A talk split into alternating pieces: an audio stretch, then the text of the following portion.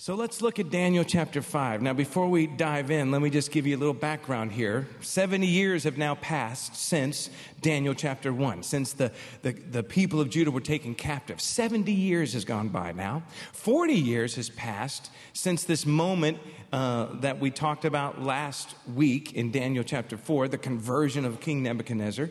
And 23 years have now passed since Nebuchadnezzar died in 562 BC. All right, now it's 539 BC.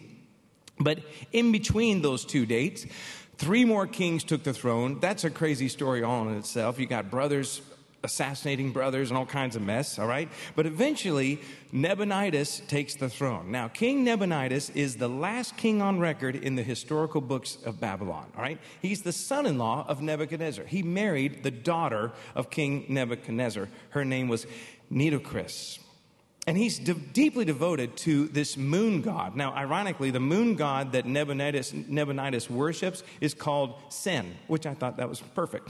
And so that's the, the, the, god that Nabonidus worships. Now, this god of sin, this moon god, is, is, is, an interesting part because, see, here's the thing.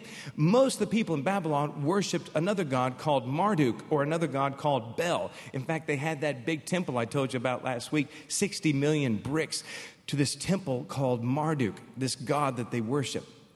Well, Nabonidus is king now, and he doesn't worship that God. So the people of Babylon are not too fond of their new, new king, Nabonidus. And because of that, he spends a lot of time outside of the city of Babylon going on his little spiritual journeys chasing after this moon god, Sin.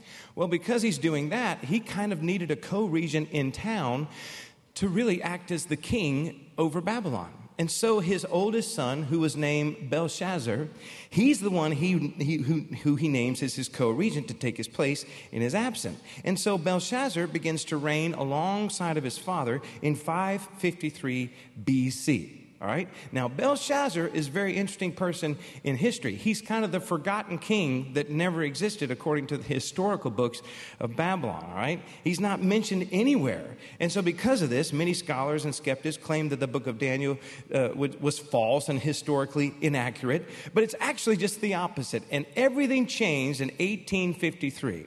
Because before that time, everybody thought, well, the, Daniel, the book of Daniel is just a fictional history, and this part, oh, they just made this up.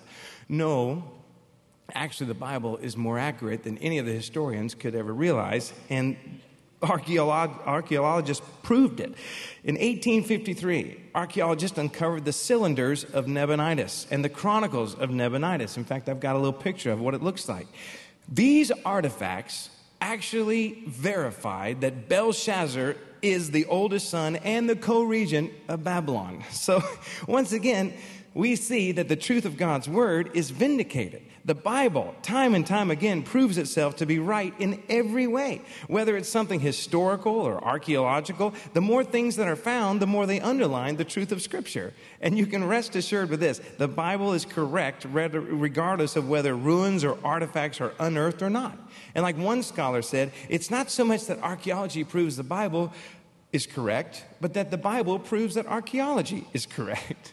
And my buddy Juan Dugan said this. He, he texted this to me the other night, and I loved it. He said, All throughout modern history, so called experts have been trying to discredit the Bible by saying it doesn't match up with what we know, only to find out later the problem was with our lack of knowledge, not a flaw in the Bible. The Bible is the Word of God, and anyone arguing against the history of the Bible will inevitably find out that God's wisdom and accuracy is unrivaled and that it is our limited understanding of history that should be challenged, not the Bible itself. And I totally agree with that. The Bible proves itself over and over and over again. So, Belshazzar, has been this co regent alongside of his father Nabonidus for about 14 years now, and that's when we get to this story in Daniel chapter 5. Now, before we look at Daniel chapter 5, I just want to remind you something. Jeremiah, the prophet that God used to foretell all the things that were going to happen to the people of Judah in, uh, in Babylon, he foretold the 70 years of captivity and, and all these kind of things. Listen to this 100 years before 539 BC, 100 years before any of this took place in Daniel chapter 5, listen to the words of Jeremiah. He says, The Lord gave Jeremiah the prophet this message concerning Babylon and the land of the Babylonians. This is what the Lord said. Tell the whole world and keep nothing back. Raise a signal flag to tell everyone that Babylon will fall. Her images and idols will be shattered. Her gods, Bel and Marduk, will be utterly disgraced. For a nation will attack her from the north and bring such destruction that no one will live there again. Everything will be gone. Both people and animals will flee. Now, this was a hundred years before this takes place. Now go to Daniel chapter 5 and let's read. First of all, I wanted you to see the feast of Belshazzar. Verse 1 Belshazzar the king. Okay, stop there. Belshazzar was a wicked man. He lives off the riches gained by his father and grandfather. He's the epitome of what we would call a rich, spoiled brat. He takes whatever he wants, throws away whatever he doesn't want, spends as much money as he wants, and basically lives out his days as a worthless monarch. He's occupying a throne that he didn't earn and he doesn't even respect. So, in an effort to instill confidence in his people and in his court, he throws a New Year's party in the autumn of 539 BC which would actually equal October 11th or 12th for you and me. And he's having this party praising their gods, the god of Marduk, the god of Bel. And he's throwing this party despite the fact that outside the walls of the city for the last four months, they've been under siege by the Medes and the Persians. It's been going on for four months. And in just sort of a state of denial, Belshazzar is just inside the castle walls partying the night away. So here we are, and Belshazzar has made a great feast for a thousand of his lords, and he drank wine in the presence of the thousand. And then verse 2 says, And while he tasted the wine, that word tasted is actually an Aramaic word that literally means guzzled. While he was guzzling the wine, Belshazzar gave the command to bring the gold and silver vessels which his father Nebuchadnezzar had taken from the temple and which had been in Jerusalem, that the king and his lords, his wives, and his concubines might drink from them. Now, the term father says his father Nebuchadnezzar. Just know that in the Aramaic and in the Hebrew, there is no term for grandfather in those languages. So, even though Nebuchadnezzar was technically his grandfather, he's referred to as his father here in Scripture. So, this little act of bringing out the gold and silver vessels from the treasuries of Nebuchadnezzar and drinking from them was a total act of desecration and sacrilege. He's taunting Yahweh, the holy God of Israel, with this act. And he's committing this blasphemous act to show that his pagan gods are superior to the living God. And furthermore, he probably sent Jewish slaves to go and gather the vessels. Now, can you just imagine the heartache they must have felt as they're watching all this happen with the very vessels that were used in the Temple of Solomon to praise the living God? See, this was an attempt by Belshazzar to openly defy a living and holy God. Now, verse 3, they bring out the vessels and they begin to drink from it, it says. And then in verse 4, it says, They drank wine and they praised the gods of gold and silver, bronze and iron, wood and stone. And by the way, this is still happening. As a society, we still praise the gods of gold and silver, don't we? So here we are. It's 539 BC. Belshazzar is living it up. And it's believed that he was in the very throne room that I mentioned to you last week, that throne room that was, has been uncovered by archaeologists, 170 feet long, uh, 56 feet wide. And they're in this room, and it's even discovered that the walls were covered in plaster. That's very important. You'll find out in just a moment.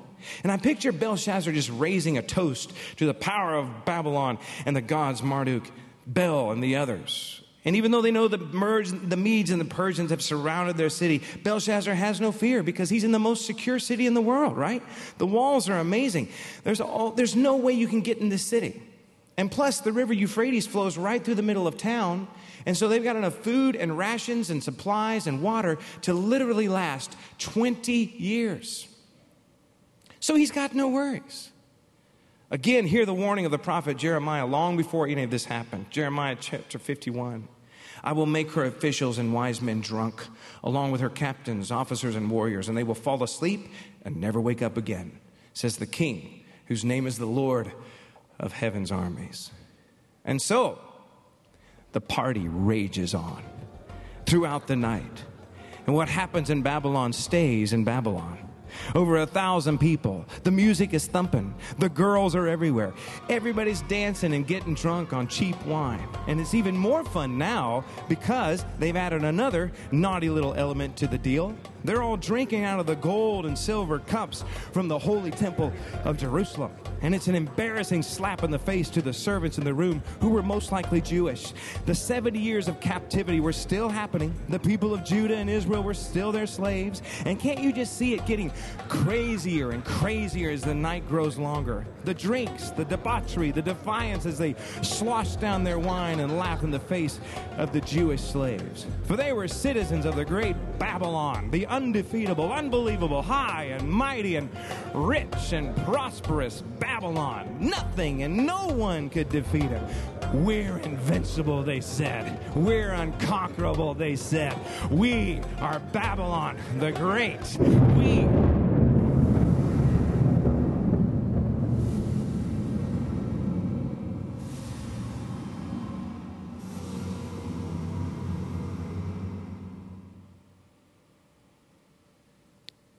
God said, Enough is enough. Verse 5 In the same hour, the fingers of a man's hand appeared and wrote opposite the lampstand on the plaster of the wall of the king's palace. And the king saw the part of the hand that wrote, and then the king's countenance changed. Boy, I'll say and his thoughts troubled him. You better believe it. So that the joints of his hips were loosened and his knees knocked against each other. The music has stopped. The dancing stopped. The drinking stopped. And suddenly the king is quite sober and literally shaking in his sandals. You see, Belshazzar has just run into the wrath of God and he's going to lose. Proverbs 29 1 says, A man who hardens his neck after much reproof will suddenly be broken beyond remedy. This is where our saying, the writing on the wall, comes from. This is where the saying, and his knees knocked together, comes from. It all comes from this chapter in Daniel. So we've seen the feast of Belshazzar. We just witnessed the fingers of God. Now let me tell you a little bit about the failure of the wise men. So Belshazzar does what Nebuchadnezzar did. I don't know why they keep doing this, but he calls for the soothsayers and the astrologers and all the wise people who apparently aren't very good at their job because they're 0 for 2 and they're about to be 0 for 3. These guys don't know what they're talking about. He calls them all together. He says, Tell me what this means. If you can tell me, then I'm going to put a robe on your back. I'm going to put a gold necklace around your chain, and you can be the third ruler in the country. Third ruler, why? Well, because his father was the king and he's the co regent. He can't give somebody the second place, he's holding the second place. So that's why he calls them, they can be the third ruler. Well, they can't tell him what it means. And then he brings in the queen, and, and, and, the queen is the queen mother. It's probably not the wife of Belshazzar, rather, it's probably his mom, Nitocris, who was the daughter of Nebuchadnezzar, or it might have been even possibly the very wife of Nebuchadnezzar herself. She would have been very old at this time. But she's the one who says, Look, none of you guys can figure this out, but there's a man in this kingdom. His name is Daniel. We called him Belteshazzar. He can help you. Let's get him in the room. And so, verse 13, we see the fearlessness of Daniel. And they bring Daniel in, and he's brought before the king. Now, Daniel's probably 82 years old by this time, and he's not been invited to the party, nor would he have participated. He's no longer the chief wise man. He's no longer a regent. He's just there serving in some capacity, and we don't even know what. But the king doesn't know him like his grandfather knew him. So the king speaks to Daniel, and he says, Are you that Daniel who's one of the captives from Judah, whom my father the king brought from Judah? I've heard of you, that the Spirit of God is in you, and that light and understanding and excellent wisdom are found in you. And I might just add this still. Y'all, he's been in this country for over 70 years. He's been part of this whole nation, part of the captives for 70 years. And he still has this testimony right here. What a testimony, huh? I mean, listen, it doesn't matter how old you are, you can still serve Jesus. You can still have a powerful testimony about your life. Let God use you wherever He has planted you. And if you're getting older, don't let age be a deterrent to your service to the Lord. I mean, look at the Bible. God used old and young alike. God can use you. Daniel remained steadfast and faithful all these years, and that's incredibly inspiring to me, and it should be inspirational to you as well. He's the picture of faithfulness, and God continued to use him because of it. I found a quote this week I want to give you. I want you to remember this quote by Edwin Cole. It's simply this it says, Your faithfulness makes you trustworthy to God. Your faithfulness makes you trustworthy to God. Now, verses 15 through 20, well, 21, we see what happens here. The king begins to talk to Daniel. He says, Look, I brought in all the wise men. They can't tell me what it means. And then Daniel answers and says, Well, look, I'll do it. And then the king says, Well, if you can tell me, then I'll give you a gold chain and a purple robe and I'll make you. Th-. And Daniel says, No, no, no, you, you, can, you can keep all that. you just get the feeling Daniel's not a real big fan of Belshazzar. In fact, Daniel just sort of says, No, you can have it. In fact, I'm going to give you this for free, big boy. And so he just starts telling him the testimony of Nebuchadnezzar. And he starts reminding him all the stuff that Nebuchadnezzar went through, how great he was, and then how God humbled him and broke him. And verse 21 says, Until he knew that the Most High God rules in the kingdom of men and appoints it over whoever he chooses. That's a very that's a direct quote from the last chapter. But then look at verse 22. He says, "But you his son Belshazzar have not humbled your heart, although you knew all this." And you've lifted yourself up against the Lord of heaven. And they have brought in these vessels, and you've been drinking with your concubines and your wives and your people. And then look at the end of verse 23. This is the most powerful part of this chapter to me. He says, And you're worshiping these gods of silver and gold, bronze and iron, wood and stone, which don't even see. They can't even hear. They don't even know anything. You're worshiping idols and stuff and the God who holds your breath in his hands and owns all your ways, you have not glorified. I mean, Daniel just blisters this king right in front of everybody. What an indictment against the king and against all of us, really, who fail to worship the Lord. I got to remind you here something, folks. Worship is not an option for the children of God. It's a commandment. In fact, it's the greatest commandment. To love the Lord God with all your heart, soul, strength, and mind is the commandment to worship Him and to not place any other gods before Him, whether it's a physical item like stone or rock, or a person, or a hobby, or a th- whatever it might be. I was in a worship conference a couple years back, and it was interesting because I'm, I was I was on the platform with two of people that I consider my heroes. One was uh, Israel Houghton, and we sing a lot of his songs, and then another one was Darlene Zschech. And I'd never met Darlene Zschech before, and she's got this cool uh, Africa, uh, you know, what is it, the Australian accent, and I, I don't know how to do an Australian accent, so I won't even try it because I, am sure I'll mess it up.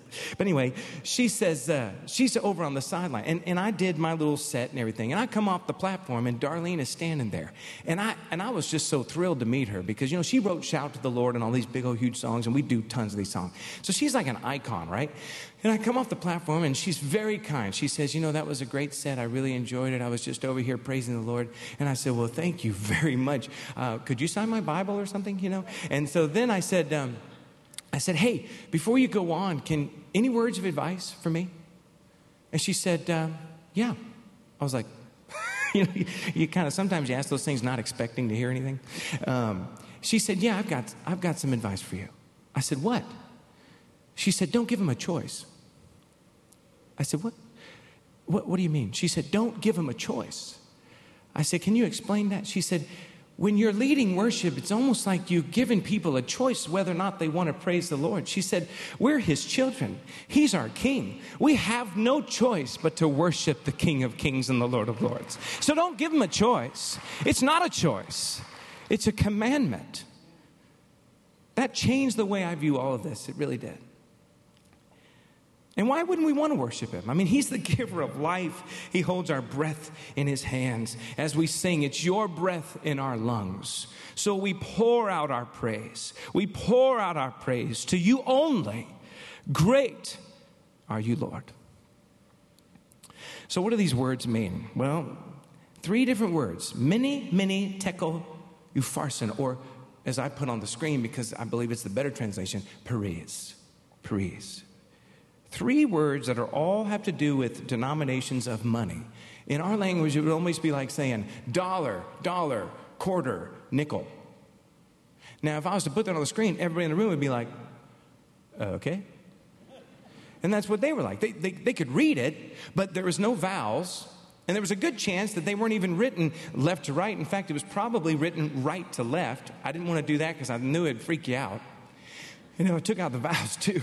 But uh, so there's no vowels. It's written right to left, and it might have been horizontal, might have been in a circle. We're not sure. All we know is they're looking at this and they can tell what the letters are, but they don't know what it means. Well, let me tell you what it means, and this is what Daniel told them what it means. Verse 26 this is the interpretation of each word. Mene, God has numbered your kingdom, He's finished it. Mene means your days are numbered. And you know what? All of our days are numbered. God has determined for each of us how long we live. And you're invincible until that day right? He's in control. And He allows us to choose how we live out those days that He's appointed for us. Look at 139, Psalm 139, verse 16. It says this Your eyes saw my substance being yet unformed, and in your book they all were written. The days fashioned for me, as yet there were none of them. In other words, before you were born, God had already had your lifespan planned. And from the moment you were born, you started to die. Isn't that some good news for this morning, huh? But it's true. So we count our days going forward, God counts our days going backwards. And each one of us has 86,400 seconds per day in which we can either choose to serve God or serve ourselves. So, God counts our numbers backwards and He knows exactly how many days you have left. Now, let me ask you something. If you knew how many days you had left, what would change in your life? What would you do different? What decisions would you make today that you shouldn't hold off until tomorrow, huh? That'll change how you think, won't it? Psalm 90, verse 12 says this Teach us, O Lord, to number our days, that we may gain a heart of wisdom. Well, this is not what Belshazzar was doing, was it? Instead, he squandered his days and he's frittered away the opportunity to change a nation. And so God has found him wanting, which is the meaning of the next word. Your days are numbered, and then tekel. You've been found weighed in the balance and found wanting. Tekel means uh, to the kingdom of Babylon that it had been weighed and found too light, lacking in value. And Babylon had failed to meet God's standard. They were overdrawn, and their account was empty and owing. Now, I don't want you to confuse this with Islam, which says that at the end of your life, your deeds will be weighed, and if your good deeds outweigh your bad deeds, you'll reap eternal rewards. That's not what the Bible is speaking of at all. No, rather, we are all like the kingdom of Babylon, and we're all found wanting. And because we're all sinners, there's no amount of good deeds that can tip the scales in our favor. That's why we're so desperate for the grace of Jesus. You see, when he suffered and he died on the cross, he took the weight of our sin on his shoulders and he bore our guilt and our shame. And now it's him who bears the load for us. And we can have an eternal home in heaven, not because our deeds have outnumbered our bad deeds, but rather because Jesus knocked over those scales with the power of his resurrection. Jesus paid it all. And that's the best news I can give you today. Tekel, oh, you've been found wanting. You've been found wanting you pagans of Babylon. Now, the third word was Peres. Your kingdom has been divided and given to the Medes and the, and the Persians. Notice that's in present tense. It's already happened, it's all over. Nebuchadnezzar got 12 months. Remember that? After his dream, he had 12 months to think about it and repent. He didn't. And then for seven more years, he was grazing in the fields like a cow, and God saved him. That's not going to happen here. God says, No, you're finished.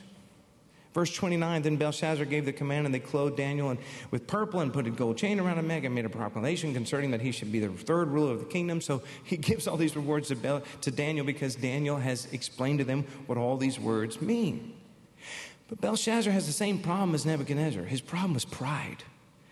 And God gave uh, King Nebuchadnezzar's attention in a big way. He, he grabbed his attention and he gave them those seven years, but he's dealing with Belshazzar in a totally different way. Belshazzar is, is not just prideful, he's, he's wasteful and he's a, a drunkard and a womanizer and he's out of control and he's blasphemous and his heart is hardened and he has a serious, serious soul problem. And you and I, when we're born, we all do. See, Belshazzar chased after the lust of his flesh and didn't take care of his soul. And every one of us have this tendency in our lives. See how here's how it works. John Ortberg, in his wonderful little book, Soul Keeping, if you don't have that book, please, please get that book. It will just bless you. And in his book, Soul Keeping, he explains this in great detail. But I want to give you the four elements that are all in, in all of our lives that we must take care of. All right, there's four areas in our lives that we have to take care of. The first one is the will. All right, every one of us have a will, all right? Now, that's your capacity to choose. The will gives you the ability to say yes or no. And it makes you a, a person and not a thing, right? Your will is your intentions. I love what Dallas Willard said. He said, The will is very good at making simple and large commitments like getting married, but it's very bad at trying to override habits and patterns and attitudes that are deeply rooted in all of us. Our willpower has its limit. And if you don't believe me, then this afternoon, when somebody presents you some dessert after lunch, you're going to have a battle of the will right then and there. This goes on all day long, right? So, willpower only gets us so far because our wills always want to get their way, all right? So, there's the will, but we also all have minds. Every one of us have a will, every one of us have a mind. And our minds includes not just what, how we think, but it's all of our thoughts and our feelings. All right? This is all the ways in which we are conscious of things. And, and did you know that the average person has over 10,000 thoughts a day? I mean, that's a thought in itself to think that we have 10,000 thoughts. All right? And that's over 3.5 million thoughts a year. That's over 300 million thoughts in a lifetime, right? And our thoughts are what determine our actions. But most of all, you know what the mind craves? The mind craves to be at peace. So the will wants its way, the mind wants to be at peace. Oh, but then we got this other thing called a body. And Dallas Willard said the body is our little kingdom. And that's the one place in all the universe where our tiny wills have a chance to be in charge. The body is where the will and the mind get to play things out. It's your habits, your movements, your appetites, your desires. And you know what our bodies crave more than anything? Pleasure. So our, cra- our, our, our, wills want to get their way, our mind wants to be at peace, and our bodies crave pleasure. And you can just see that within those three things, there's going to be a constant war going on. And that's why it's so important that we give the most attention to the last part our souls. Interestingly enough, most of us spend a great deal of time craving into the, to, the, to, the, to, the, to, to the ways of our will. A lot of us spend many, many years forming and shaping our thoughts and our minds and how we think about things because we go to school for dozens of years, some of us, but at least 12 for all of us. And then there's the body. I mean, I don't know about you. I spent several hours in the gym this week. I know you can't tell it, but I did. Problem is, I spend all the hours in the gym and then I have no will to control what I eat. I'm a confused soul. he said, Amen. So, the soul is the part of you that has the capacity to integrate all the parts into a single whole life. The soul seeks harmony and connection and integration. The human soul seeks to integrate our will, our mind, and our body into being an integral person. See, that's what it means to be a person of integrity. It means you have a whole life. You are whole as a person. So the soul is the deepest part of you, it is your whole self. And if you don't take care of it first and, and instead allow our wills to weaken and our minds to darken and our, and our bodies to follow our natural desires, then eventually we begin to disintegrate from within. Now, you know what causes us to disintegrate quicker than anything? Sin. Sin. So, our souls are healthy when there is harmony between these three entities the will, the mind, and the body. Harmony and wholeness happens when we are connected with God. And then and only then are we able to control the unhealthy appetites of our will, our minds, and our bodies because we're being directed by something greater than us, the Holy Spirit.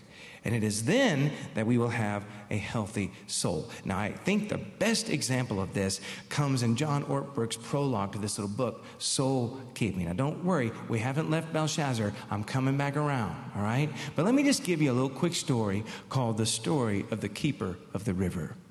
There once was a town in the high Alps that straddled the banks of a beautiful river. The river was fed by springs that were old as the earth and deep as the sea. The water was clear like crystal. Children played beside it. Swans and geese, they swam in it. And you could see the rocks and the sand. The water was crystal clear. And high in the hills, far beyond anyone's sight, lived an old man who served as the keeper of the river. And he'd been hired so long ago that no one could even remember a time when he wasn't there. He'd travel from one spring to another and, and he would remove branches and fallen leaves and debris that might pollute the water. And he kept those streams clean that was feeding the river. And yet his work was unseen.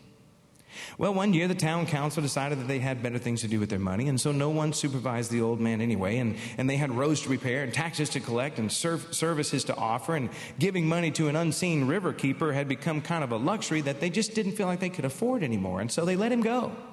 The old man leaves his post, and high in the mountains the springs went untended. Twigs and branches began to muddy the, the liquid flow and mud and silt compacted the riverbed, and farm waste turned parts of the river into stagnant bogs. And for a time, no one in the village really even noticed, but after a while, the water was not the same. It began to look brackish. The swans had flown away and were living elsewhere. The water no longer had a crisp scent that drew the children to play in it. And some people in town even began to grow ill. And everybody noticed the loss of sparkling beauty that used to flow between the banks of the river that fed the town. See, the life of the village depended on the river, and the life of the river depended on its keeper. Now let's look at verse 30, chapter 5, the fall of Babylon. And that very night, Belshazzar, king of the Chaldeans, was slain. And Darius the Mede received the kingdom being about 62 years old. Notice there's no mention of a battle, no mention of a war. Yet, all the while, even at the very moment Belshazzar and his thousand guests were partying the night away, their enemies had entered the city. Now, how on earth did this happen? well, you have to look and dig a little bit through history. And two historians, Herodotus and Xenophon, tell you a detailed account of what happened that night that caused the entire kingdom of Babylon to fall. Now, you already know about the walls. They're way too tall, they're way too thick. You cannot batter these walls. 90 feet tall, in some cases, Herodotus says they were 387 feet tall. I don't know how tall they were, but anywhere between 90 feet and 387 feet is a big old honking wall, right? 25 feet wide. There's an outer wall, inner wall, 40 feet between, which really made the walls almost 90 feet thick. So you can't get into these walls. And by the way, they went 35 feet into the ground. You can't go under them. You can't go over them. You can't go through them. The walls are not the way into the city. So, how on earth did Darius the Mede, who, by the way, was the governor under Cyrus, the leader of the Medes, and Cyrus was the king of the Persian, he leads his army to the city to take out King Belshazzar in one night without a battle. How did he do it? Well, it all has to do with the river. I told you before that the Euphrates, Euphrates, River flowed diagonally through the center of the city, right? Babylon's located about 59 south of modern day Baghdad. And the army of Cyrus was encamped all around Babylon. And Cyrus, who is a brilliant tactician, comes up with this amazing plan. See, he realized that since they couldn't get through the walls or over them, he would take the best men from his army and divide them into three sections. One section would be stationed where the river enters the city, one section would be stationed where the river exits the city, and then the rest of his army would stay with him. And what they would do is they would go upriver, far enough not to be seen, and they would build a series of trenches along the riverbanks and then blockade them until the right moment came.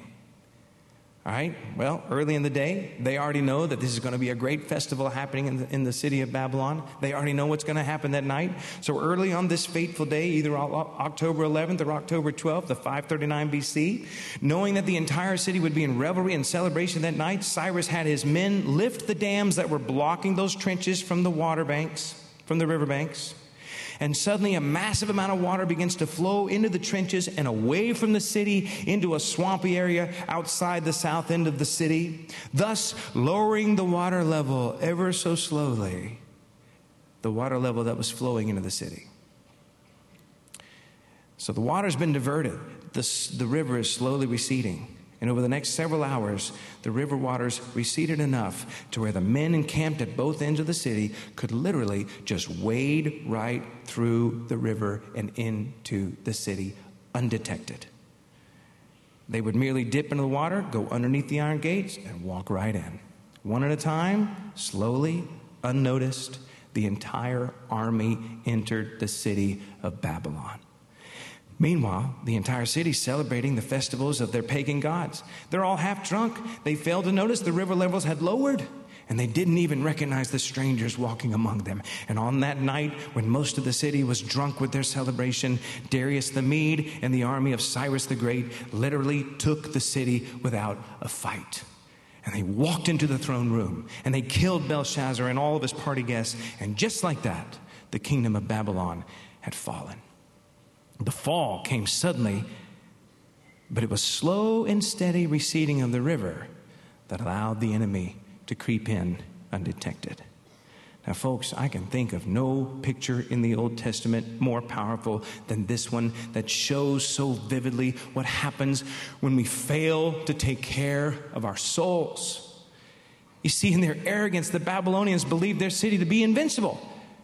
They didn't take care of the river. They took their eyes off the one thing that brought them life. They let down their guard and allowed the enemy to infiltrate the, the heart of this city unnoticed. And before they could do anything about it, their empire was taken. And that's exactly how sin works in our lives. Y'all, it's not a, a, a typically a, a massive battle or, or a one time thing. No, no, no. It's step by step little by little, a lowering of the guard, not all the way, just a little bit at a time. And our values and our convictions and our principles slowly recede away from godliness. And then we look up and suddenly we realize we've fallen, a slave to the enemy, a slave to our own desires, a slave to sin.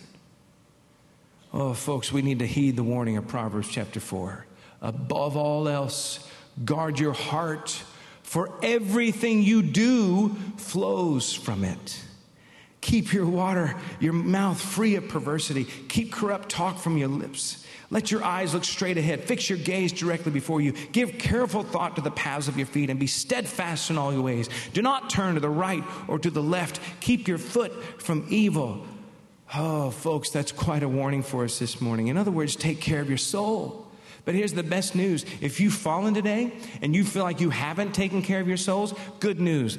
We worship the God of a second chance. And you don't have to stay this way. Listen to the end of the story of the keeper of the river. See, what happened is they realized that the river was now dirty and nothing was happening and they couldn't keep it clean. And, and there was illness in town and everything else. So, you know what they did? They did a very smart thing. They rehired the old man and the old man began to go up into those mountains and he began to clear out those streams. And eventually, over time, the water was clean again. The birds returned, the kids played in the river again, illness was replaced by health, and the village came back to life. The life of the village depended on the health of the river. Now, here's the illustration. And if you don't hear another thing I say all day, please don't miss this. The river is your soul, and you are its keeper. The river is your soul, and you are its keeper. You see, because of the cross, there's a chance to make things right. Because of the grace and the forgiveness of Jesus, you can make things right today.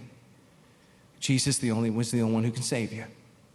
So let me ask you this morning Has God weighed your life and your decisions and found you wanting? Well, turn to Jesus before it's too late. Repent. Let Him renew you, refresh you, revive you. And I love what the old hymn writer Horatio Spafford said when he wrote that classic hymn, It is well with my soul, having lost everything in his life. Everything. He asked the he asked the ship captain as he was crossing the Atlantic to go find his wife after he'd lost his four daughters in a shipwreck, after he'd lost his business, after he'd lost his home in the fire of Chicago. Horatio Spafford was down to nothing. And as they passed over the waters where that ship had wrecked and he had lost his daughters, he asked the captain of the ship to notify him, and so the captain did. And as they passed over that area, Horatio Spafford sat down and wrote these words When peace like a river attendeth my way, and sorrows like sea billows roll, whatever my lot, thou hast taught me to say, It is well with my soul. Oh, but then this next verse speaks so clearly of what we're dealing with today. My sin, oh, the bliss of this glorious thought. My sin, not in part, but the whole, all of it. That sin is nailed to the cross. And thank God I bear it no more. Praise the Lord. Praise the Lord, oh my soul. Folks, do not neglect keeping your soul. Do not neglect the health of your soul. It's the most important part of you, and it's the only part of you that lasts forever. Forever. The river is your soul, and you are its keeper. So, can I ask you this morning? Is it well with your soul? Let's bow our heads together. Lord, we. Uh, we hear stories like this and it breaks us. I look at guys like Belshazzar and sometimes I see myself in these guys. Kings like Nebuchadnezzar, and I can see a mirror of myself. We're so full of pride, anger, lust, jealousy, deception, gossip, murmuring, jealousy. and pride. Our prayer, Lord, this morning is that you would break us from all of it, that you would cleanse us like only you can, and that, God, we would pay attention to the health of our souls. And Lord, our prayer this morning is that before we leave this room, that you would move in our souls, move in our hearts. And then, God, help us to guard our hearts with all that we have and all that we are for the rest of our days. To give glory and honor and praise to you who commands it, but also, Lord, who blesses it. Lord, may the lives of people like Belshazzar be a great reminder to us all that we must stay broken, stay humble, stay before you, and take care of our souls. So, with heads bowed and eyes closed, I'm just going to ask you to stand if you would. I ask God if He would just to sing that great old hymn again, It Is Well With My Soul. And as we do, I just want to ask you to ask yourself Is it well with your soul? Is it well with my soul? Do I have things that have crept in like the river and I haven't been a keeper like I need to, and there's stuff in my life I need to clean out? Well, thank God Jesus can do that for you. Is there like is that is that you today? If it is, maybe you want to just come down the aisle, kneel at this altar and get things right. Pastors are here at the front. We can speak to you. We can give you encouragement. We can give you hope. We can point you to the cross. Whatever you need, this is your opportunity. Why don't you make a move now? Make a move you'll never regret. Get closer to Jesus.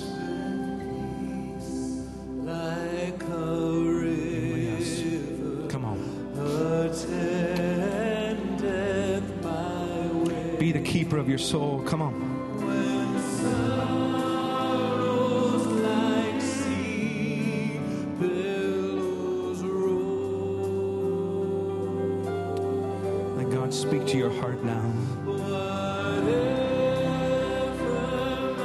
Whatever my lot, whatever it is, Lord, teach me to say, May I praise you with all that I have, all that I am. May I praise you, Lord. It is well.